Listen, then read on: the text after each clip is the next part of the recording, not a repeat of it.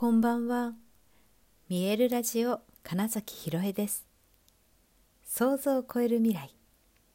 自然はいつも大きな愛で包み込み、真実を伝えてくれる。ネイチャーメッセンジャーをしております。はい、改めましてこんばんは。2022年11月21日、見えるラジオ始まりました。今結構眠いです。あの今日はですね、えー、私の持っている Sound Creation 26インチのアース地球という名前のねゴングとあとは惑星ゴング planet gong の中の、えー、 Platonic Year というね日本に1台しかないゴングと実は一緒にセッションの練習をしてきましてそうだな2時間2時間ぐらいかな、まあ、ずっとねゴンゴンま鳴らし続けていて。うん、いろいろと、まあ、共鳴が起きてお互いのゴングがこれまでにない音を奏でたりするっていうのも楽しかったですし、えー、その場所を貸してくださった、うん、お店のオーナーの方がですねその初めての体験のゴングということでね聞いてくださっていたんですね。振動を。浴びてくださったんです。で最初のリアクションが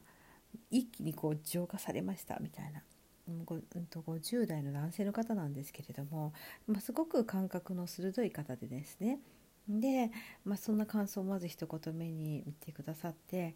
うんすごくなんだろうな。あのその細胞が湧き立つ感じとかあの体の中のずれているマイナスとプラスのその偏りみたいなのがどんどん整っていく感じがするとかあとは、うんと、これは完全に浄化ですね浄化の装置ですねとかあの結構、うんと、いやそれですみたいなのを瞬時にどんどん答えてくださっていたのが、うん、すごくありがたいなと思って。えー、その場所でやってよかったなって思いましたしまた、えー、私自身も新しいゴングのその振動を浴びたことによっていつもとは多分違うところが開いたっていうのは正直感じていましてね周波数って本当面白いですよね。どこに響くかはわからない。で私にとってでもそのプラトニックイヤーの振動というものがおそらく結構自分自身のなんか真の部分そもそももともと持っているそのねアースもそういった本来の自分とかそのグラウンディングするとかそういう部分にすごく作用するんですがそれが何て言うのかな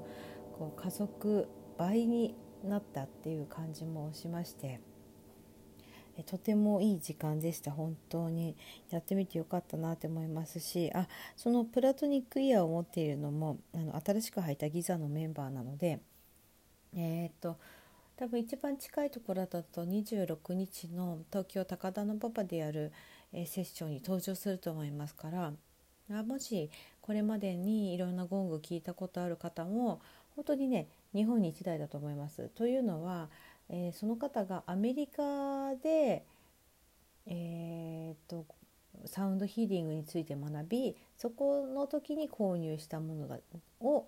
えー、そのまま持ち帰ってきているものなので特に今年の6月ぐらいに帰ってきてなのでねだから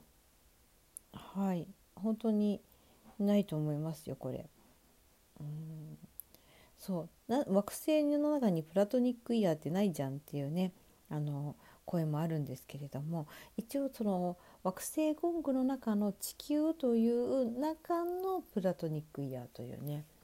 もうどういう意味があるのかっていうのはちょっと今いろいろ調べたりして紐解いてるんですけれどもまたねどういう周波数帯でどんな効果があるのかみたいなのはまだ具体的に私たちも、え調べている途中みたいなところがあるんですけれどもまずそのまま体験したところで何か私の何かが反応していて違うところがほぐれた緩んだっていう感覚もありいやそれで今眠い。こんなに眠いっていう見えるラジオ初めてかもしれないぐらい眠いです。あの聞いて、ねまあ、今日夜ズームがちょっと遅くにあったんですが、ね、寒いし夜遅いしいいかなって思ってたけどどうしてもやっぱりニキさんはお散歩に行くと言ったので、まあ、ほぼ12時から お散歩に出たというのも相まってとても眠いただうんと嫌じゃない感じっていうんですかね。うん、あとまあ今日ねそのゴンが運んだりスタンド2台分運んだりするのに、まあ、車の運転もしてるんですが面白いですよね。あのー、時間帯とかによって、えー、混雑する場所も変わるしあの走っているとう、しみじみとだいぶ東京にいるんだなと思ったんですよね。結構通る道通る道どこでも知ってる場所を通るんですよ。あこの交差点かとか、うん、いろんな駅をね通過していくじゃないですか。であんま知らない駅がないんですよね。随分と東京に長くいるなっていうことなども感じたのも今日はね面白い運転でした。あの東の方に今西東京だと西の方にいるけれどもその東の方に、えー、なんだ横断していく形になったのもあって、えー、余計いろんな地名を見たっていう感覚ですかね。東京タワーも見たしスカイツリーも見ましたよ。その歩いてると見えない景色っていうのを車だと見れるっていうのも面白いなって思ってましただからそのさっき言ったみたいにあここ知ってるっては思うんだけど反対に知ってる場所なのに違う景色として見えるっていう感じ、うん、なのもね、えー、車乗ってて楽しいなと思います。で、まあ、ゴングの話に戻りますけれども やっぱりね、あのー、新しい何場所人音と共鳴するとまたゴングが育って新しい音が出てでまたそのゴングで何かと共鳴するっていうことを繰り返していくことになっているので今どんどん豊かになってるんですよねやっぱりゴングの音が。うん、最初の音がどっかにま動画で多分ね最初の頃撮ってあるので今度なんか比較動画みたいなの 作ってみても面白いかもしれないなと今ふと思いました。うん、札幌のゴングはもちろん一番大きなそのウルトラゴングも行きますし、え、それ以外の惑星ゴングたちがおそらくちょっと枚数が増えていくことになります。それこそ、えー、もしかしたら札幌で初披露の、うん、ゴングがある可能性があります。いやこれはちょっと札幌すごいな今思って今喋りながら思ったのですがあのー、ギザにだから今までなかったゴングっていうのが多分ね数枚そこで増えてると思いますからいやこれは今までに聞いたことある方も来た方がいいですよ。私もこれどうなるんだろう今うん、話しながら想像がつかないのでこれまでとは明らかに違う共鳴がそこに起こりますね。あこれはちょっといや大変なことになるな はい、いい意味で、はい、きっとすっごいことになると思いますね楽しみですね。うん、で札幌のねあのお知らせがまだもし届いていない方がいたら「え聞いてないよ」って言って「えー、詳細教えて」って言って連絡していただければなと思います。昨日のラジオには少しリンクを貼りましたのでよかったらご覧ください。はい。いやーゴングのね面白いところは今日その聞いてくださった、えー、お店のオーナーさんがおっしゃるようになんかわかんないけど整っちゃうっていうね。で、えその方もすごくその本質捉えてるなと思ったのがあのどんどん殻が、うん、なんだろう剥がれていく感じがするねっていう。どんどん中が透けちゃう。だ全部これあれでしょって言って。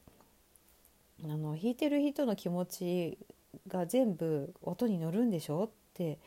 さすると言った時もまたドキッとこちらはねしたんですけどいやおっしゃる通りでと。